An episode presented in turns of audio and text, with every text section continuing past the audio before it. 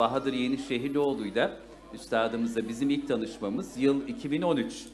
O zamanlar Kalbin Sesi Erkam Radyo daha yeni yayın hayatına başlamıştı. Ve Bahadır abin de e, herhalde ilk 3 romanı 2013'te değil mi? 3 ya da 4 roman daha o zaman. Çünkü sizin ilk 2011'de yayınlandı. Doğru.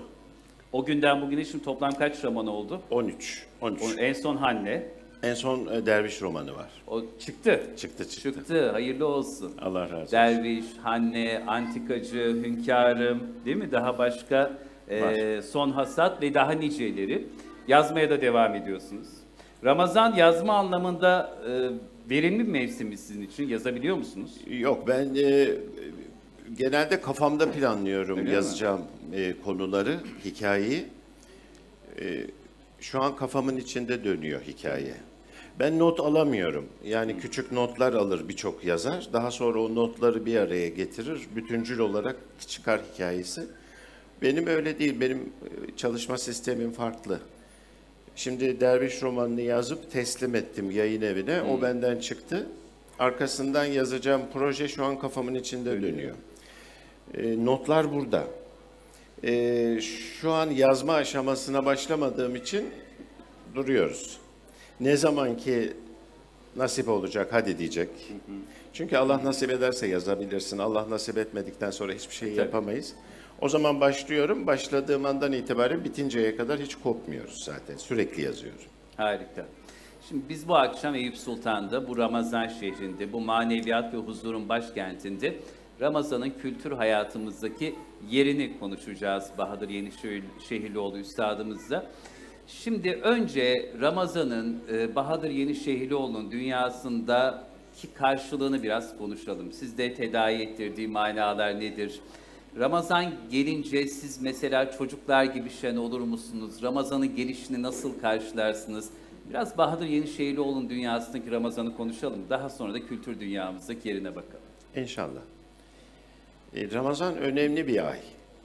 Şimdi bazı hususları, bazı bilgileri hepimiz kullanıyoruz. Dilimize pelesenk olmuş söylüyoruz ama söyledi sizleri tenzih ederim.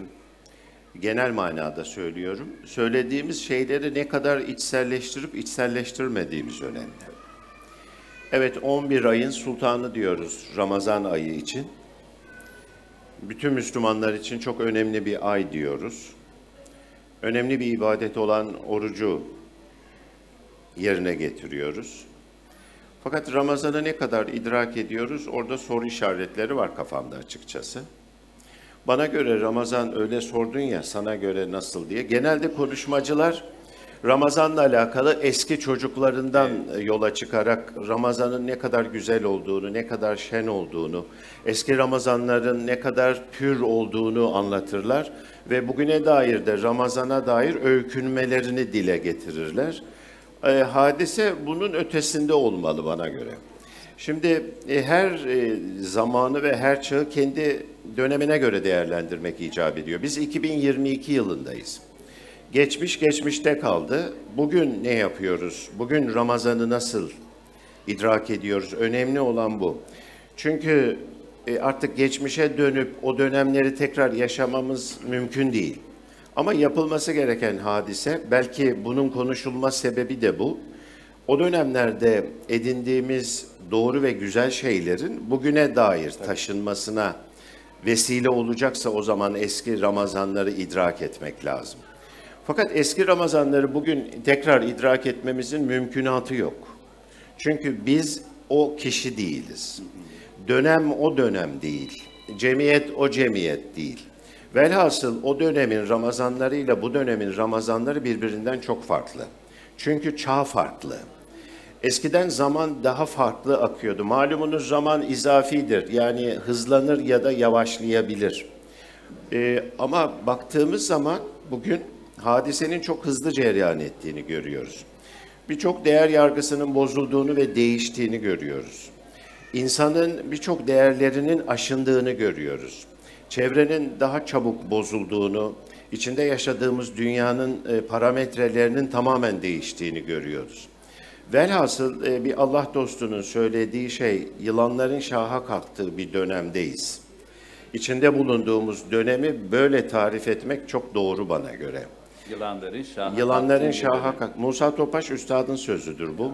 Yılanların şaha kalktığı bir dönemde insanın kendini koruması ve gardını alması gerekir. Yani Ramazan'ı bir manada bir kalkan gibi değerlendirmek icap eder. Ramazan korunma ayıdır ve kendini tekrar revize etme ayıdır. Yani bilgisayarın formatlanması gibi bir şeydir. İnsanoğlu da bir yazılım gibidir. Bütün kainatın sahibi insanoğluna ol demiş ve o olmuştur. Neredeyse bir bilgisayar yazılımı. E, bizim için önemli olan şey de Ramazan'ın en önemli hususiyeti Kur'an-ı Kerim'in indiği ay olmuş olması. E, Kur'an-ı Kerim diyoruz, bu ayda inmiş diyoruz ama bunun üzerinde çok fazla kafa yorup düşünmüyoruz. Evet, Kur'an-ı Kerim bu ayda inmiş. Bunun üzerine biraz düşünmek lazım. E, biz güneş sistemi içinde yaşıyoruz malumunuz ya. Dünya denen gezegendeyiz. Güneş sistemi de Andromeda galaksisinin içinde. E, yeni tespit edildi ki milyonlarca galaksi var. Yani ucu bucağı belli olmayan bir evrenin içindeyiz. Evet şu an Eyüp Sultan'dayız, buradayız ama genel manada bütün kainata baktığımız zaman yok hükmündeyiz. Şimdi böylesine büyük bir ortamın içerisinde Allah bizi yaratmış. E, kusurlu, eksik bir yazılımdır insanoğlu aslında. Eksiktir. Gözünün görme mesafesi bellidir, koşma gücü bellidir, idrak seviyesi bellidir. Böylesine eksik yaratılmış insanoğlu olma hüviyetinden dolayı yeryüzünde var edilmiş insanoğlunu bütün kainatın sahibi, her şeyin sahibi Allah merhamet sahibi olduğu için onu kendi başına başı bozuk bırakmakta istememiş. O zaman ne yapmış? İşte Kur'an-ı Kerim dediğimiz hadise gündeme geliyor. Yani bize kendimizi ve bütün kainatı kullanacağımız bir prospektüs. Aspirin içeceğimiz zaman bile içindeki prospektüsü okuruz bir ilacı. Hangi saat aralıklarıyla içeceğiz, ne zaman alacağız gibi. E, içinde bulunduğumuz kainatı anlamak, hissetmek ve insanoğlunu bizatihi kendimizi manalandırmak için o zaman bir rehbere ihtiyacımız var. İşte bizi muhatap alan Allah, yani zavallı konumda olan insanoğlunu muhatap alan bütün kainatın o sonsuzluğun sahibi Allah bize bir prospektüs gönderiyor. O da Kur'an-ı Kerim. Güzel söylediniz. E şimdi Kur'an'ın indiği aysa bizim bu ayda daha çok Kur'an-ı Kerim'le teşriki mesaimizin olması lazım. Buradaki dostlarımızın hepsi çok okuyorlardır Ramazan ayında mutlaka en ufak bir şüphem yok. Ama genel manada düşünecek olursak Ramazan ayının en çok yapılması gereken ibadet Kur'an-ı Kerim'i okumak, anlamak ve içselleştirmek, hayatımıza geçirmek. Bir manada Kur'an-ı Kerim bize ayna tutar. Yani kendimize bakarız Ramazan'da Kur'an-ı Kerim'i okuyarak. Yani şuraya koyduğumuz o ilahi kitabın her sayfasını çevirdiğimizde kendimizle mihenkleriz. Ben bu ayetin neresindeyim? Ben bir uyarının neresindeyim? Ben bu müjdenin Neresi? neresindeyim diye sormamız lazım. E, Eğer bunu soruyorsak, bunu yapıyorsak, böyle idrak ediyorsak Ramazan'ı o zaman çok güzel bir şey. Yeni seneye yani Ramazan'dan sonraki var olan kişi Bahadır Yenişehirlioğlu başka bir adam olmalı. Efsafını bir parça yükseltmiş olmalı. Değerini yükseltmiş olmalı. Yani 14 ayar iken 24 ayar olmaya bakmak lazım. Bu da Kur'an-ı Kerim'le ünsiyet kurduğumuz takdirde gerçekleşecek bir şey. Ama eskiden eski Ramazanlar diyoruz mesela İstanbul'a bakacak olursak direkler arası geliyor pek çok insanın aklına. Direkler arası dediğimiz hadise ne gayrimüslimlerin eğlence yaptıkları. Hani bütün gün oruç tuttuk canım zaten çok yorulduk artık eğlenmeye de hakkımız var deyip geceleri lay lay lom yaptıkları bir alan. Oysa ki e, oruç tutmak e, bizim bir mükellefiyetimiz. Yani oruç tutuyoruz diye gururlanmamız gereken bir şey değil ki bu. Oruç tutuyoruz, kendimiz için tutuyoruz. Bütün kainatın sahibinin buna ihtiyacı yok. Oruç tutuyoruz diye de bir üstünlük taslamamıza gerek yok.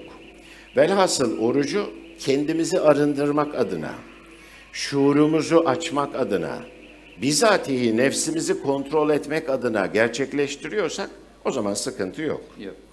E, açıların halinden anlıyorsak o zaman sıkıntı yok.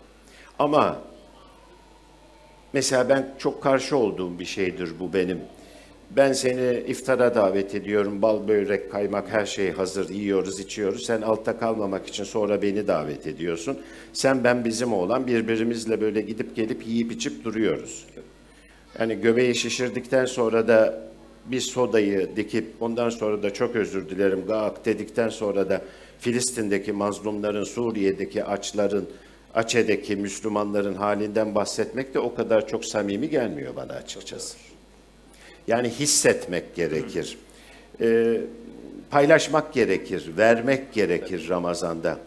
Ee, Bizde adet olmuş e, zekatını bütün bir sene yayabilirsin, dağıtabilirsin ama bizim kültürümüzde Ramazan'da verilmesi uygun görülür. Hatta Ramazan'dan önce verilmelidir ki fakir fukara rahat etsin, huzurlu olsun, Ramazan'ını daha iyi idrak etsin diye.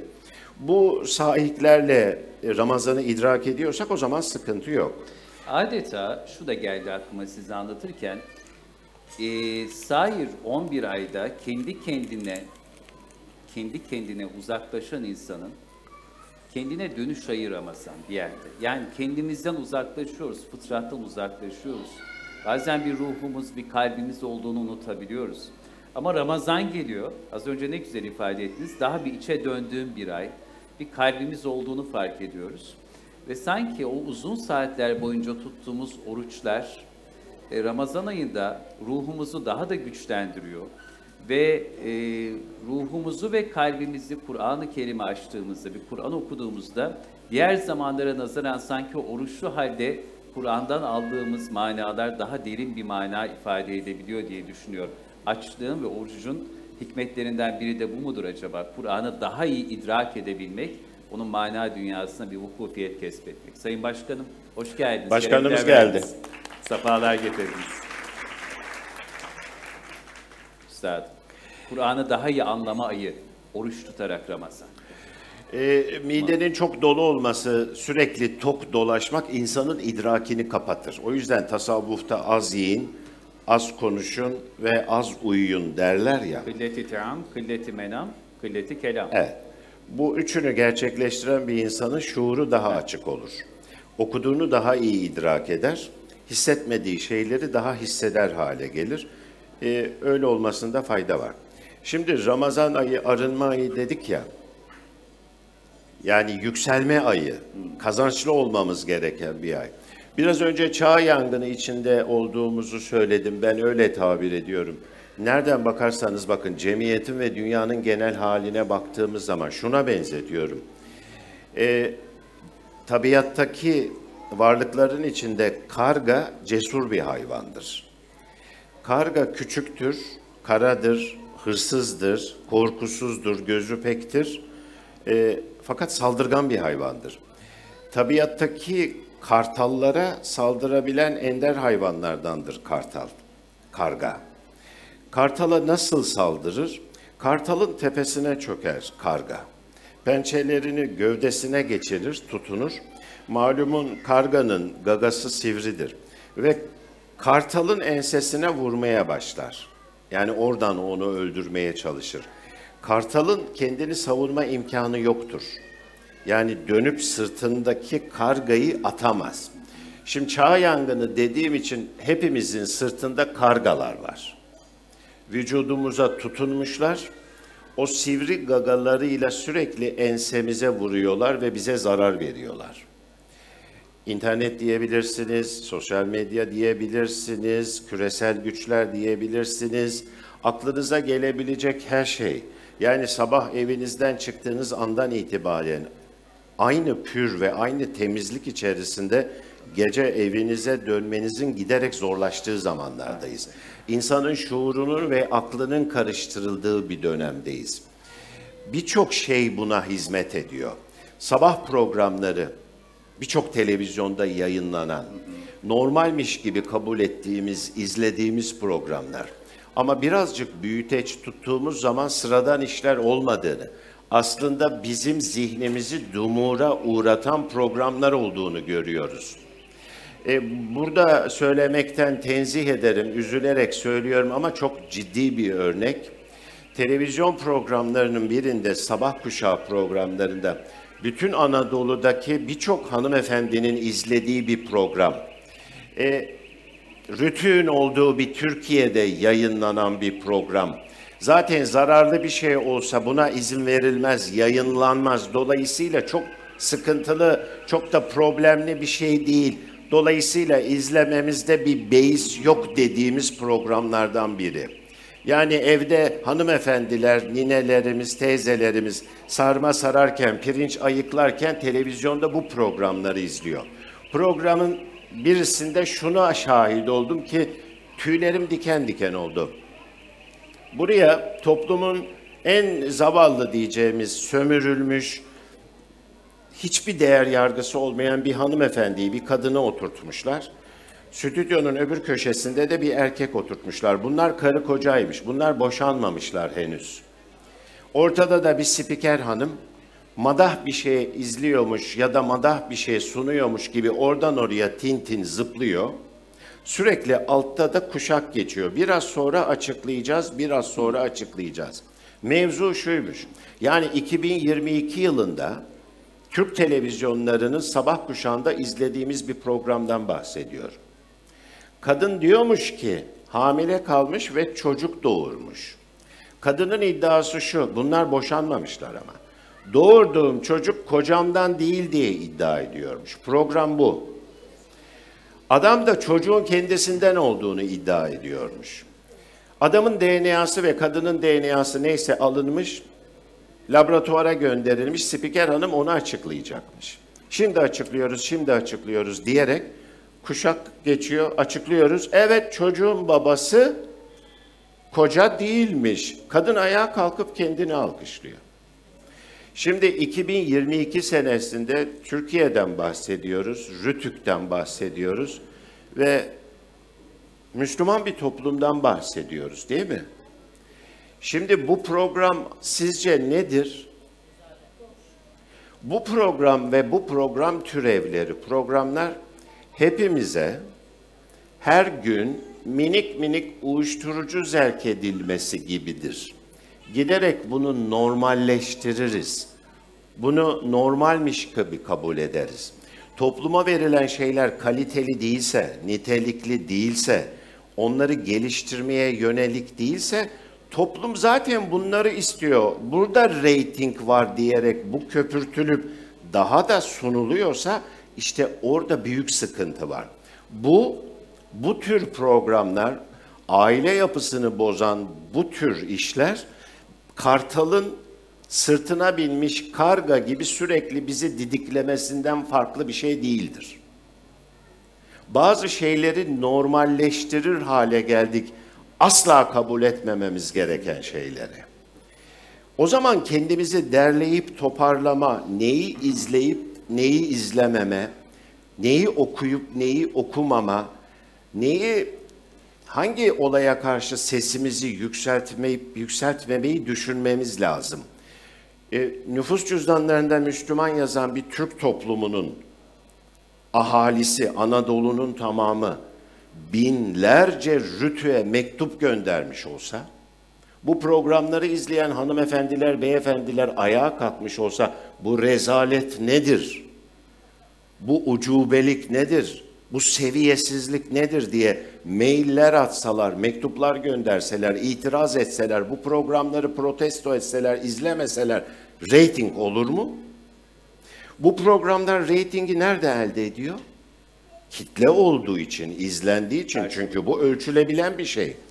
Biz dişimizi tırnağımıza takıyoruz. Barbaroslar diye bir Akdeniz hikayesi anlatmaya çalışıyoruz. Sabah kuşağı programlarından daha az reyting alıyoruz.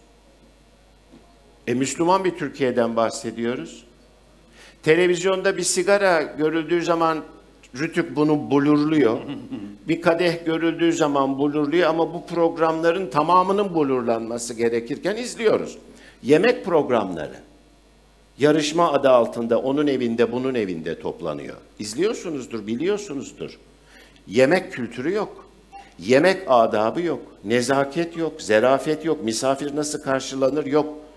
Ev sahibine nasıl hitap edilir yok. Yemek nasıl pişirilir? Yemek konusunda da uzman değiller. Tamamı birbirine çemkirmek, küfretmek, bağırmak, önüne gelen nimeti küçük görmek, elinin tersiyle itmenin dışında hiçbir şey yok. Yemek programı diyorlar. Bu yemek programı değil. Bu insanların birbiriyle arasındaki iletişimi bozma. Küfür etmenin normalleştiği, aşağılamanın normalleştiği, dünyanın açlıktan kırıldığı bir 2022 dünyasında bereketin olmadığı, bereketin saygı görmediği, emeğin saygı görmediği ucube programlar. İzle. Televizyonlarda kaç tane gerçek manada gençliği ıslah edecek, bize değer katacak, bulunduğumuz pozisyondan bir tık daha üste çıkaracak kültür sanat programı var? Yok. Söylediğin zaman, uyardığın zaman efendim reyting almıyor o yüzden yapmıyoruz. Sabah kuşakları reyting alıyor. Bilmem kim sanatçının sabahleyin çıkıp saçlarını yaptırmış, kıyafetini giymiş, allı pullu. Kendini göstermekten ve kendini lanse etmekten başka bir işe yaramayan program. Sevgilisini buraya çıkartmış, o şarkı söylüyor, onun PR'ını yapıyor. Burada zavallı bir oğlan, zavallı bir kız. Bunlar evlenmek istiyormuş, anaları izin vermiyormuş. Da, neden izin vermiyor bu? Aylardır bunu tartışıyor Türkiye. Anası evdeki çeyizleri, eşyaları toplayıp stüdyoya gönderiyor güya. Hepsi mizansen. Oğlan valizi açıyor, kıyafetleri fırlatıyor, anasına küfrediyor. Gelin olacak o kız oradan kadına çemkiriyor. Senin oğlun beni seviyor, istediğini yapabilirsin, ben kazandım. Kayınvalideye saygı yok, geline sevgi yok, anaya hürmet yok, kadın erkek ilişkisinin nezar, ne, nezaketi yok. Hiçbir şey yok. Bunu sunan da ünlü bir şarkıcı. Herkesin tanıdığı bir şarkıcı. Dünya kadar da para alıyor. Sabahtan akşama millet bunu izliyor. E, biz izliyoruz. Anadolu coğrafyası bizim insanımız izliyor. Ama bizim insanımızın izleyeceği evsafta işler mi bunlar? Değil. İtiraz var mı? Yok.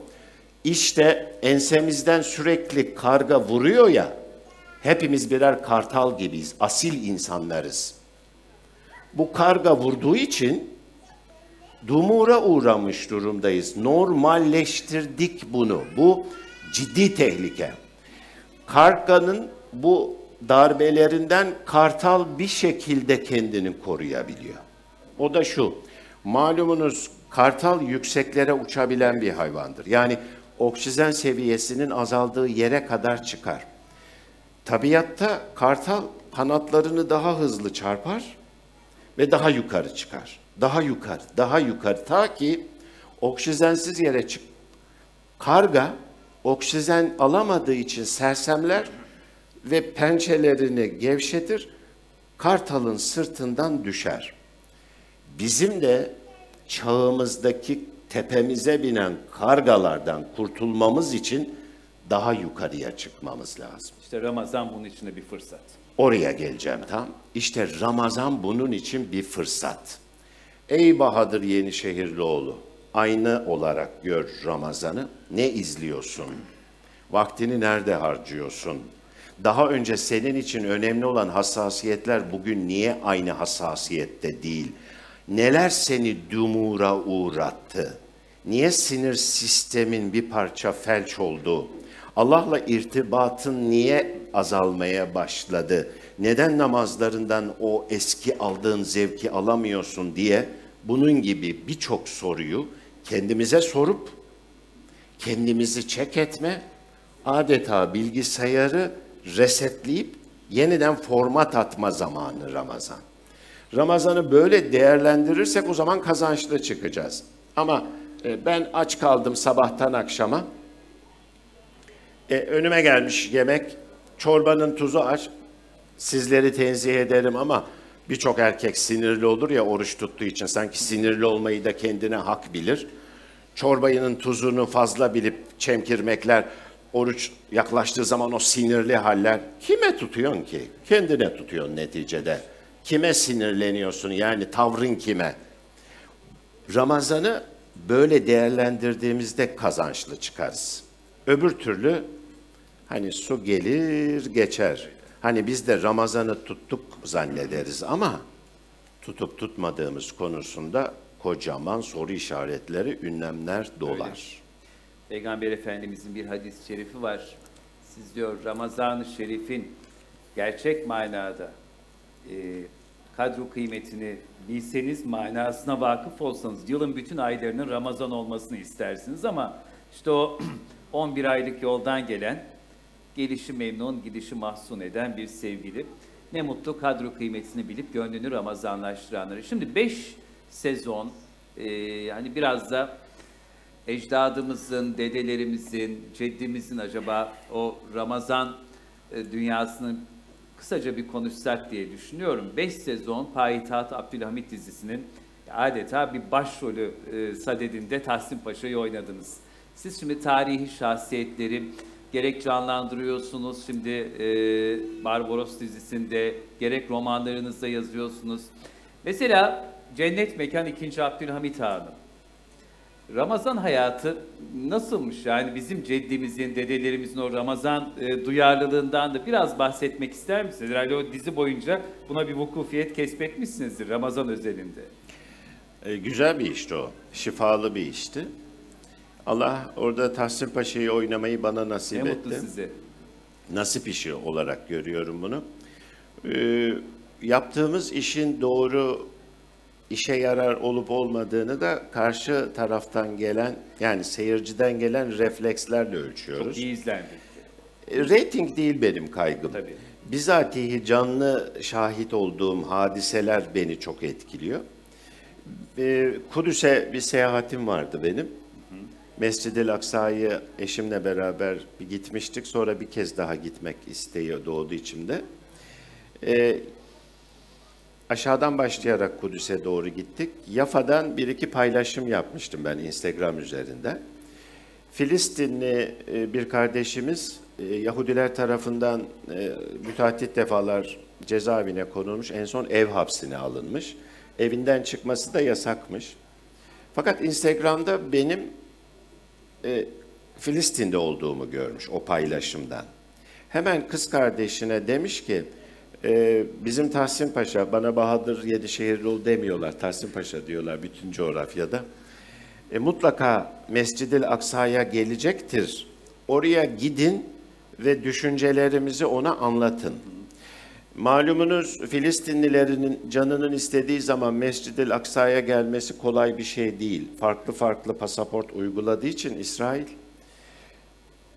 gizli ve kaçak yollardan İsrail askerlerine görünmeden bir şekilde o hanım ve kızı Mescid-i Aksa'ya gelmişler ve bekliyorlarmış kimseye görünmeden.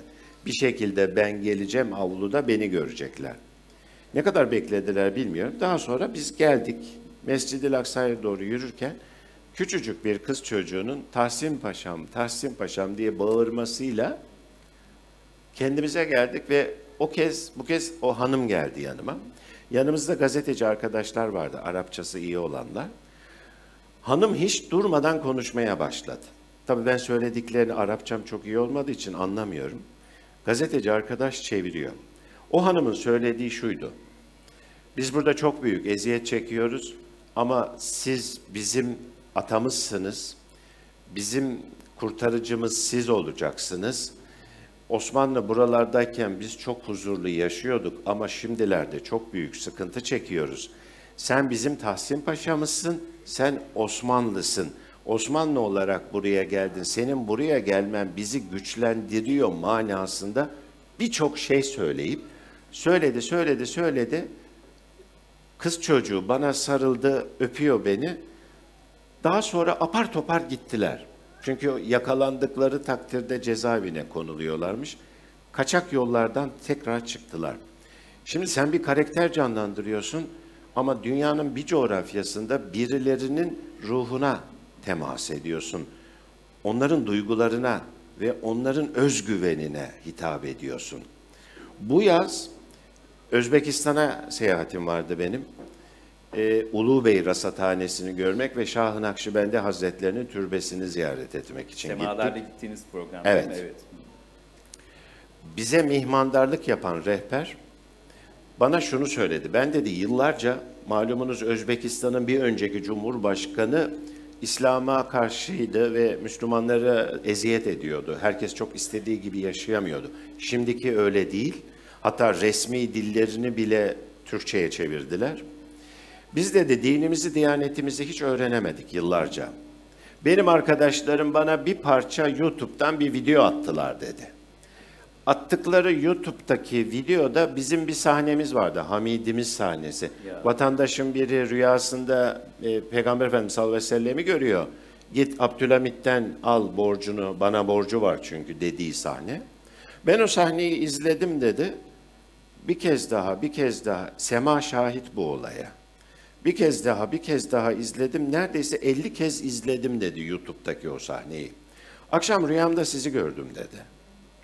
Rüyamda bana diyorsunuz ki, tabii 50 kere izlerse insanın rüyasına girer doğal olarak.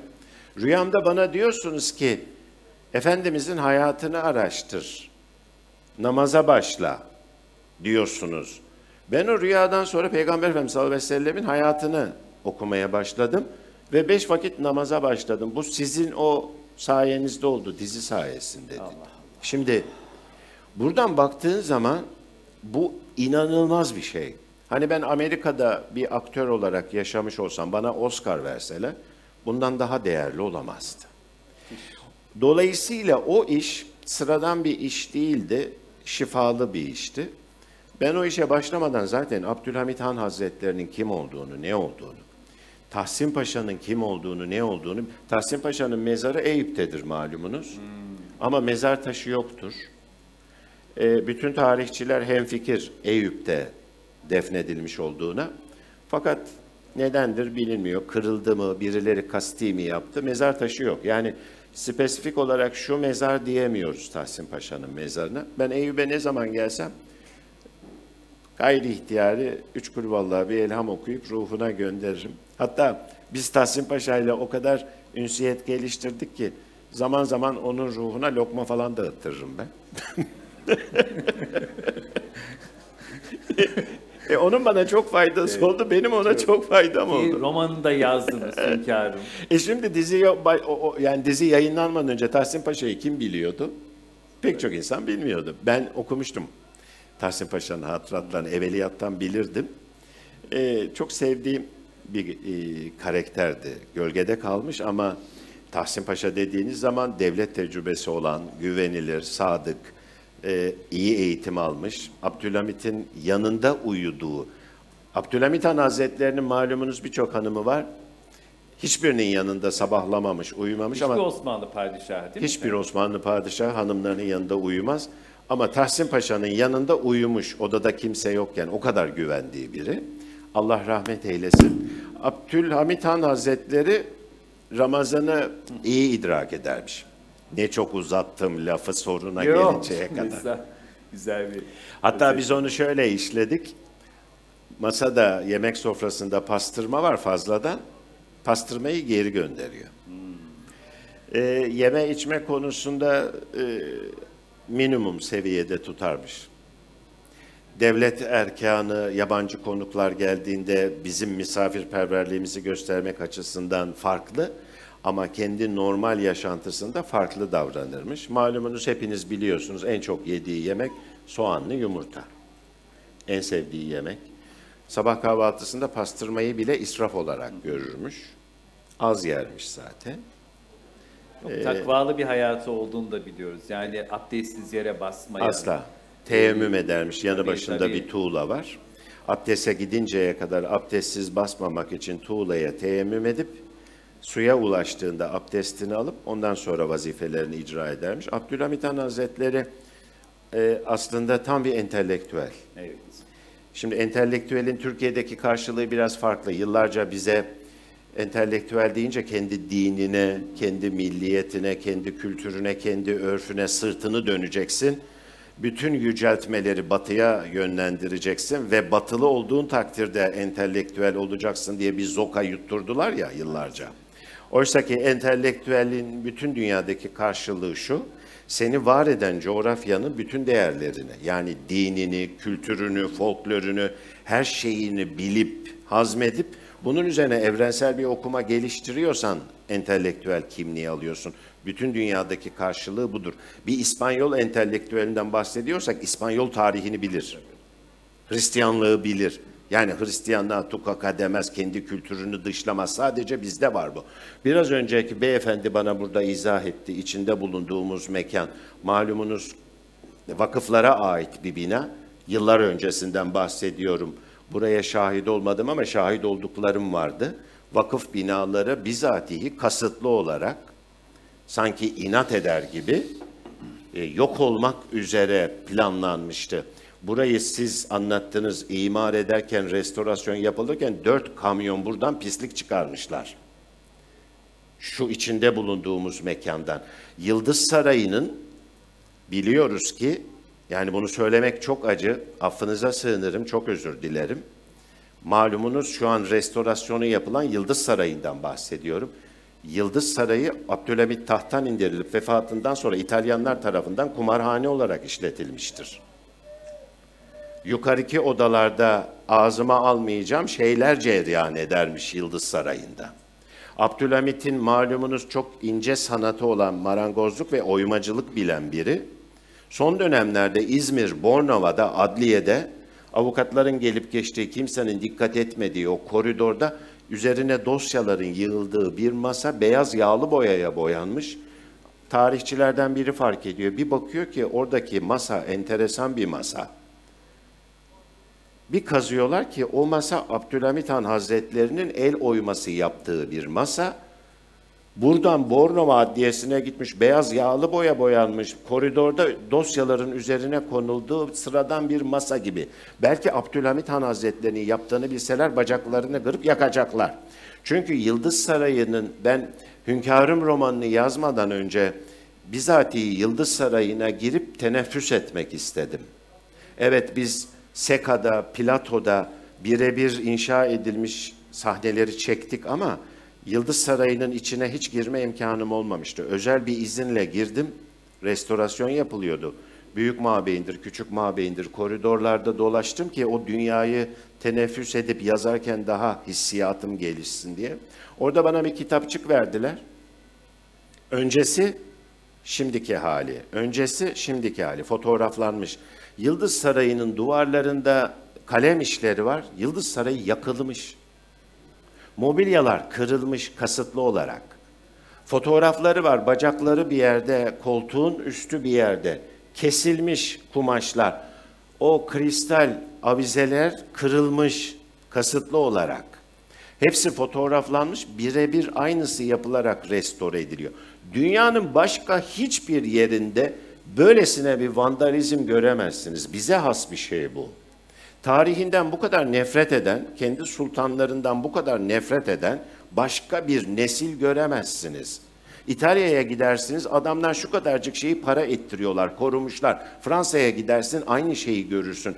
O aslında utanılacak tarihlerinden hiç utanmayıp köpürtürler. Ama biz kendi tarihimizi yok etmek için, yani vandalizmin en büyüğünü yapmışız. Ne adına? E, yepyeni bir nesil inşa edeceğiz. Yepyeni bir nesil de inşa edemedik. Ucube bir nesil inşa ettik. Yani baktığın zaman son dönemleri hariç tutuyorum.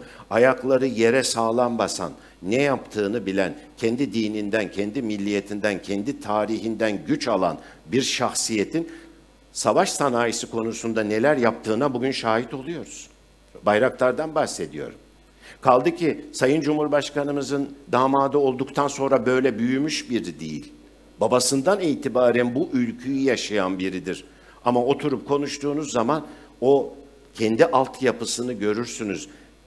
Derdi yoktur kendi tarihiyle, kendi diniyle, kendi milliyetiyle.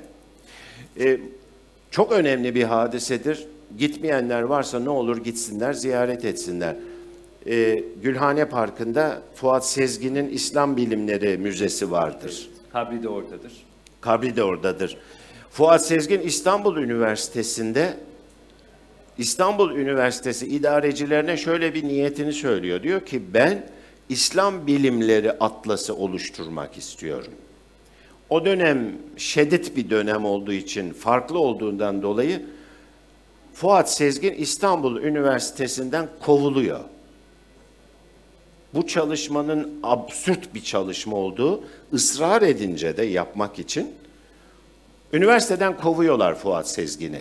Bu 27 Mayıs 1960 darbesinden sonraki İşte, dönemden bahsediyorsunuz. ha. Fuat Sezgin zamanın birinde bir Alman profesör olan Ritte'nin bir söyleşisine katılmış. Ritte'nin söyleşisiyle Fuat Sezgin'in yapmak istediği şey birbiriyle örtüşüyor. Ritte diyor ki, biz Batılıların aydınlanma dönemini gerçekleştirmemizin asıl itici gücü İslam bilim adamlarının ortaya koyduğu eserlerin Latinceye çevrilmesiyle olmuştur diyor. Yani Batı aydınlanmayı İslam bilim adamlarının eserlerinden elde etmiştir ve uygulamıştır diyor. Fuat Sezgin de bunu yapmak istiyor. Alman profesör Fuat Sezgin'in İstanbul Üniversitesi'nden kendi memleketinden kovulduğunu duyunca diyor ki, mektup yazıyor. Frankfurt'a gel diyor Almanya'ya. Benim kürsümde bu çalışmayı yap diyor. Fuat Sezgin tası tarağı toplayıp Almanya'ya gidiyor. Yıllarca çalışıyor ve İslam bilimleri atlasını oluşturuyor. Diyor ki Fuat Sezgin benim bu eseri ortaya koymaktaki asıl gayem bizim neslimiz kendi tarihinden, kendi kültüründen üstünde durduğu o inanılmaz mirastan o kadar uzak tutuldu ki o yüzden kendi tarihiyle, kendi mirasıyla, kendi kültürüyle arası o kadar açıldığı için şahsiyetsizleşti diyor. Özgüven kaybına uğradı diyor. Benim yapmak istediğim diyor yeni neslimize bu özgüveni kazandırmak. Çünkü Batı'nın ulaştığı seviye İslam bilim adamları sayesinde gerçekleşmiştir ve onların İslam bilim adamlarının astronomiden, tıptan, simyaya kadar aklına gelebilecek her konuda icat ettiklerini modelliyor ve bu eserleri ortaya koyuyor. Yıllar sonra Sayın Cumhurbaşkanımız Fuat Sezgin'i arıyor diyor ki devir eski devir değil artık memleketine dön. Fuat Sezgin diyor ki kovulduğum bir ülkeye tekrar dönmem. Israr ediyor Cumhurbaşkanı. En nihayetinde Fuat Sezgin diyor ki iki şey istiyorum. Bir, İstanbul Üniversitesi'nden kovulduğum üniversiteden bana bir kürsü vereceksiniz. Orada eğitimime devam edeceğim öğretmeye. İkincisi de bir müze açılacak. İşte o e, Gülhane Parkı'ndaki müze bu istek üzerine açılmış ve orada modellenmiş İslam bilim adamlarının icatları vardır. Benim Özbekistan'a gitme sebebim o. Ulu Bey Rasathanesi'nin orijinalini yerinde görmek için. Çünkü onun maketi oradadır. Niye Ulu Bey Rasathanesi'ni görmek için meraklandım? Ulu Bey dediğiniz kişi bir Müslüman bilim adamı NASA'dan 500 yıl önce dünyanın dönüş hızını 500 yıl önceden bahsediyorum. Hiçbir elektronik alet yok. Sadece oluşturulan o mercekli dürbünler ve çıplak gözle iki saniye farkla tespit etmiş bir kişi NASA'dan 500 yıl önce. E şimdi sen kendi evlatlarına, kendi nesline içinde bulundukları o mümbit arazinin ne olduğunu öğretmez, söylemezsen o zaman şahsiyetsiz başkalarına öykünen bir nesil ortaya koyarsın. Çınarın kökünü kesersek çınarın dalları kurur. Biz gençliğin tarihle irtibatını kopardığımız için uzun zamandır uluslararası platformda yeni bir şey ortaya koyamadık. Çünkü kökü olmayan bir şeyin meyve vermesini bekleyemeyiz. Şimdilerde yeni yeni kendi neslimiz kendi tarihiyle, kendi kültürüyle barışıyor. Abdülhamit dizisinin yapılma sebebi de budur. Yıllarca ülkemizde Kızıl Sultan olarak tanıtılmış bir sultandan bahsediyoruz.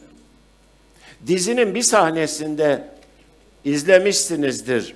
Üsküdar'da Kız Kulesi'nin olduğu yerde denizin altından giden yani bir denizaltıyla suyun üstündeki bir gemiyi torpille vurduran tarihte ilk Abdülhamit Han Hazretleri'dir. Yabancı mühendisleri ülkeye davet ederek kurgulamıştır bunu. Biz bunu dizide gösterdik insanlar öğrensin diye. Hatta balkonda Tahsin Paşa ile Abdülhamit dürbünle bakıyordu. Kız Kulesi'nin oradaki gemi batacak mı batmayacak mı diye. Ertesi gün sosyal medyada bu kadar da abartmayın böyle de yalan olmaz diye yazılar çıktı. Bizim tarih danışmanları buna cevap verdiler. Ondan sonra bu yazıları yazan birçok tarihçi Türkiye'de Özür yazısı yazdı. Araştırdıkları zaman evet hadise öyleymiş dediler. Ama biz bunu derslerde okutmadık insanımıza. Hani İngilizlerin tarihini bilen, İngilizlerin soyunu sopunu bilen, aslan yürekli Richard'ları bilen bir nesil kendi neslini bilmiyordu. E nasıl özgüvenli olacak, nasıl şahsiyetli olacak? Bize sürekli yutturulan zoka şu. Modern dünya batıdır, çağdaş dünya batıdır, insan hakları orada vardır, medeniyet orada vardır. Yüzümüzü batıya dönersek bunlara sahip oluruz ve medeni bir dünya oluruz. Ya 2022 yılından bahsediyorum. Avrupa'nın göbeğinde bir savaş var. Afrikalı öğrenciler Ukrayna'ya gitmişler eğitim almak için. Ruslar oraya gelip savaş çıktığı için öğrenciler de trene binmişler. Kiev'den uzaklaşacaklar. Trenin görevlileri treni dolaşıyor. Senin derin kara diye trenden indiriyorlar çocukları. 2022 senesinden bahsediyorum. Hangi aydın, hangi modern batıdan bahsediyoruz? Yani öykünmemiz gereken o değil ki. Hayvan hakları, hayvan hakları diyoruz. Hayvan hakları batıdan alacağımız bir şey değil ki bizim. Ebu Hureyre denen bir dev şahsiyet var önümüzde. Zamanın behrinde etrafındaki öğrencilerle sohbet yaparken cellabiyesi yere yayılmış. Kedinin biri gelmiş cellabiyenin ucuna oturmuş, uyumuş, sohbet bitmiş. Üstad ayağa kalkacak, kalkarsa kedi uyanacak, bu da ona eziyet olur diye ne yapıyor? Hepinizin bildiği hadise. Çakısını çıkarıp eteğini kesiyor. E şimdi kediye bu merhameti gösteren bir medeniyet insana ne yapmaz? Hayvan haklarını batıdan alacakmışız. Kadın haklarını batıdan alacakmışız. Yok böyle bir şey. Batının aydınlanması ve Rönesans'ı İslam bilim adamlarının eserleri sayesinde olmuştur. Bizim şahsiyetli, güvenilir, övünç duyacağımız bir tarihimiz var. Ama yıllarca uzak tuttular. İşte Barbarosların yapılma sebebi de bu. Akdeniz'i anlatmak. Evet. Abdülhamit'in yapılma sebebi bu. Bir döneme ışık tutmak. Binlerce cilt kitap okutmamız lazımdı Abdülhamit'in Kızıl Sultanı olmadığını anlatmak için.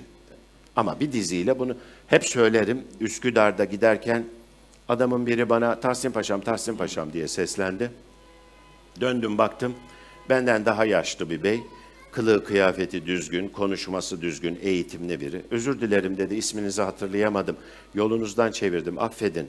Ben dedi yıllarca Abdülhamit Han'ı Kızıl Sultan olarak tanıyordum. Ama sizin sahneleri izledikten sonra YouTube'dan birinci bölümden itibaren izledim. Anladım ki tarih bize çok yanlış anlatılmış.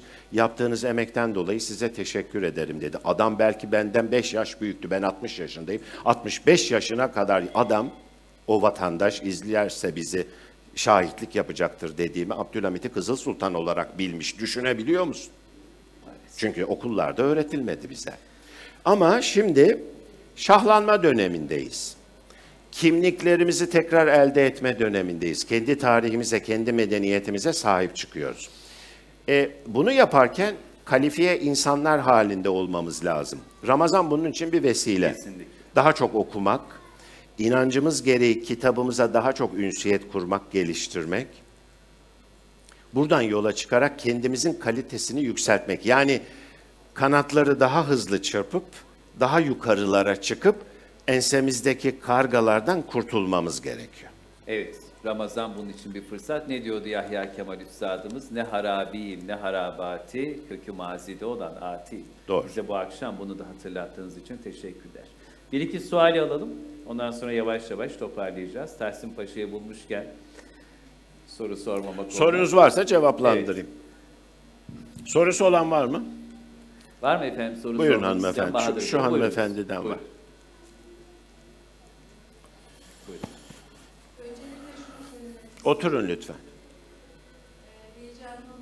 Estağfurullah.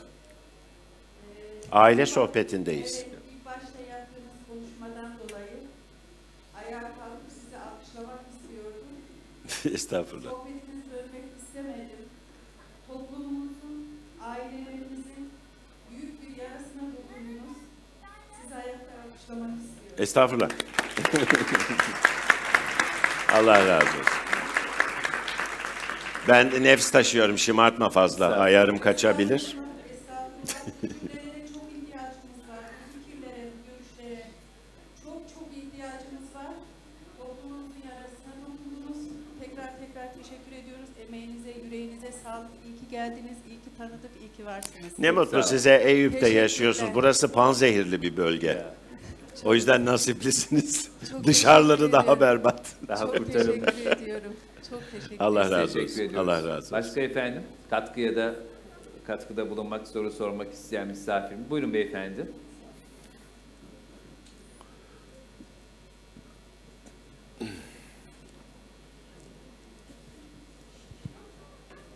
Öncelikle hoş geldiniz Allah razı olsun. evimize. Şu e, konuşmanızın başınızda dediniz ki insan kusurlu yaratılmıştır ve eksiği vardır. Sizin artık yaştan dolayı mıdır nedir böyle yarım kalmışlık hissi vardır hep insanda. Çok hissederim. Bu da oradan mıdır acaba? Bir sorayım dedim size. E, ondandır. İnsanoğlu eksik, kusurlu bir e, varlık. Hep bir yarım kalmışlık, hep tamamlanma. Hatta Evet. hanımefendinin dediği gibi alkışlamak geldi içimden. Yok yok alkışlama yapmayalım artık. Ne? Dedim. Kartal metaforu vermiştiniz ya işte yükselip yükselip orada kartala oksijensiz bırakıp düşüreceğiz diye işte orada da benim alkışlasım geldi. Allah razı olsun. ediyoruz. Sağ olun. İnsanoğlu eksik gerçekten. Hani fazla gururlu insanoğlu. Ben biliyorum, ben yapıyorum, ben her şeyi biliyorum. Dünyaya kaldırışla havaya kaldırırım diyor ya. İnsanoğlu bir hiç aslında. Sonsuz gücün karşısında yok mesabesinde. Neyin gururunu yapıyor ki? Hani hepimizde olan hastalık o. Ben çok iyi oyuncuyum, ben çok iyi kitap yazıyorum, ben çok iyiyim. Benim babam, benim anam, benim arabam, benim malım, mülküm. Hani insanoğlunun böyle böbürlenmesi var ya. Bu tamamen cehaletten ve zavallılıktan. İnsanoğlu kusurlu bir varlık. Ulan şu binanın arkasını bile göremiyor şu an gözüm. Kaldı ki gözlerim bozuldu, gözlük takmadan bunu bile okuyamıyorum. Neyin gururlanmasını yapıyorsun sen? Gelmişim 60 yaşına, yaşayı vereceğim daha 20 yıl belki elim ayağım tutarsa. 80'e geldik mi de zaten yapılacak bir şey yok. Ha, neyin gururunu yaşıyoruz biz? Ama insanoğlu yarım ve eksik tamamlanacağı yer orası. Tamamlanmadan götüreceğiz yani. tamamlanabilmek için de burası bir fırsat. Onu söylemeye çalışıyorum. Hani burası bir ekin tarlası. Ne kadar çok biçer toplarsak yanımızda götüreceğimiz o mal mülkten bahsetmiyorum. Şuur, bilinçten bahsediyorum. Bütün kainatın sahibi Allah kuluna yani Peygamber Efendimiz sallallahu aleyhi ve selleme Cebrail aleyhisselamı gönderdiğinde ve o ilk tebliği yaptığında seyret demedi Cebrail aleyhisselam efendimize. Bak demedi. Birileri sana anlatsın demedi. Dinle Şöyle demedi. etrafı izle, dinle demedi. Ne dedi? Oku dedi. Oku kelimesi büyülü bir şeydir ya. Yani düşünsenize bütün kainatın sonsuzluğun sahibi Allah elçisine, meleğine emrediyor. Git kuluma söyle, ne söyle? Oku de ona diyor. Ve de okunacak bir metin gönderiyor. Bir tek soru, affınıza sığınırım, en kusurlu olan benim. Herkes cevabını kendine versin. Yanınızdakine bile söylemeyin. Müslümanın hep diyorum ben iki ayar taşı olur. Bir Kur'an-ı Kerim, bir nebevi sünnet metodu. Yani Efendimizin hayatı. Hani Ramazan girdiğinden beri kaç sayfa Kur'an okudunuz bilinçli bir şekilde? Kendinize verin cevabı. Ramazan girdiğinden beri beyefendiler ya da hanımefendiler iftarı açtıktan sonra, namazı eda ettikten sonra hadi gelin bir sayfa Kur'an okuyacağız. Kızım sen de gel, oğlum sen de gel deyip anlayabileceğimiz lisanda okuyup hadi bakalım ne anladık bundan deyip oğlumuza sorup kızımıza sorup bir muhabbet ortamı tesis ettik mi? Verdiğimiz cevap bizim ayarımızı ortaya çıkarıyor. E bütün kainatın sahibi beni muhatap almış, bir rehber göndermiş, bana oku diyor. Biz insanların okumadığından bahsediyoruz. Ya Müslümanım diyen adam Kur'an-ı Kerim'i tam manasıyla okuyup içselleştirmemiş. Bir öneriyle kapatacağım mevzuyu. Belki sinema sektöründe, dizi sektöründe olduğum için bu. Ben inşallah siz de öyle yapın. Yani işinize yarayabilir. Kur'an-ı Kerim'i farklı okumaya başladım. Nasıl? Abdestimi alıyorum. Açıyorum anlayacağım lisanda. Diyelim ki İbrahim kıssası İsmail Aleyhisselam'ı Allah'a verdiği söz üzere şehit edecek, kurban verecek. Şimdi siz de aynı şeyi yapın bak. O kadar işe yarıyor ki. Yıllardır Kur'an okurum ama şimdi böyle okuyunca başka türlü geliyor. Sinema sektöründe olduğum için. Açıyorum ya sayfayı. Sayfayı açtığımda bir okuyucu olarak düşünmüyorum kendimi. İçine giriyorum. Sinema sahnesi gibi düşünün. Ben her şeyi görüyorum, onlar beni görmüyor. Malumunuz bildiğiniz kısa İbrahim peygamber işte erkek evladı olursa hayızdan nifastan kesilmiş karısı kendisi çocuğu olacak yaşta değil ama oldu. Mucize gerçekleşti. Eğer oğlum olursa da sana kurban vereceğim demiş. İbrahim peygamber İsmail'in elinden tutmuş onu kurban etmek için gidiyorlar. Ben de yanlarında dolaşıyorum. Hatta önlerine geçiyorum. Soru soruyorum onlara. Diyorum ki seninki nasıl bir teslimiyet? İbrahim peygambere böyle yüzüne bak ama beni görmüyor. Diyorum ki nasıl bir söz? Oğlunu gerçekten kesecek misin? Yani bir insan bu kadar sadık olabilir mi? Verdiği söz üzere olabilir mi? Ama o beni hiç görmüyor. Onlar yürüyorlar. Ben de onlarla yürüyorum. Hatta cellabiyesine dokunuyorum. Kimi zaman yalın ayak olarak kumun üstünde yürüyorum. İbrahim peygamber İsmail peygamberi götürüyor bir taşın üstüne. Oğlan başını koyuyor. Ben de kayanın üstüne onun yüz yüze gelecek şekilde başımı koyuyorum. İbrahim peygamberin oğluna İsmail'e diyorum ki ya baban seni kesecek hiç korkmuyor mu? Kaçma niyetin yok mu senin? Nasıl bir teslimiyet? Baban kesecek seni hey diyorum. Ama öyle bir teslimiyetle bakıyor ki babasına. Kendime diyorum ki bu nasıl bir şey ya? Aynı şey senin başına gelse yapabilir miydin? Aptal Bahadır diyorum. İdrak et bunu şunu idrak et diyorum. Tam o esnada İsmail, İbrahim peygamber bıçağını çıkarıyor. Güneşte parlayan bir çelik. Vuv, gökyüzü hareketleniyor. Gökten kocaman bir koç. Diyorum Allah adil. Hiçbir babanın evladını kesmesine izin verir mi? Koç geliyor. Kapıyorum ya sayfayı. Kur'an-ı Kerim'i kaparken vup dışarı çıkıyor. Sanki bir bölüm izlemişim gibi. Bir dizinin bir bölümünü ya da sinemada bir anı izlemişim gibi ve üzerinde düşünmeye başlıyorum. Bu tarz okuyun bakalım ne söylüyor Kur'an size. Evlatlarla böyle okuyun. Hani anne babalarla evlatlarımızla irtibatımız kalmadı. Z kuşağı, Y kuşağı bir sürü isim takıyorlar ya. Aileyi bir araya getiren şey okuma programıdır. Hazır Ramazan'dayız. Teraviden sonra, iftardan sonra ne olursa olsun Kur'an-ı Kerim'den iki sayfa. Fazla değil, iki ön arka. Ya baba ya anne okusun ya da evlat okusun. Ama bir araya gelin, konuşun üzerinde. Oğlum ne anladın sen? Benim aklıma bu takıldı, senin aklına takıldı mı? Bırakın saçmalasın evladınız. Kızınıza bir şey soru sorun. Anne sözünü söylesin, baba sözünü söylesin. Ortak bir paydada paylaşın. Göz göze bakın, birbirinize temas kurun. Günümüz insanının en büyük eksikliği babaların çocuklarla göz teması kurmaması. Annelerin çocuklarla göz teması kurmaması, birbirine dokunmamamız en büyük eksiğimiz günümüzde bu. Bu muhabbeti arttıracak, buna vesile olacak bir okuma programı. Hazır Kur'an-ı Kerim ayındayız. Madem. Hadi bugünden itibaren bir uygulama yapalım, evimizi şenlendirelim. En azından Kur'an okumuş oluruz. Diyorum, kapatıyorum. Çok teşekkür ediyoruz. Bahadır Yenişehirlioğlu iktisadımıza.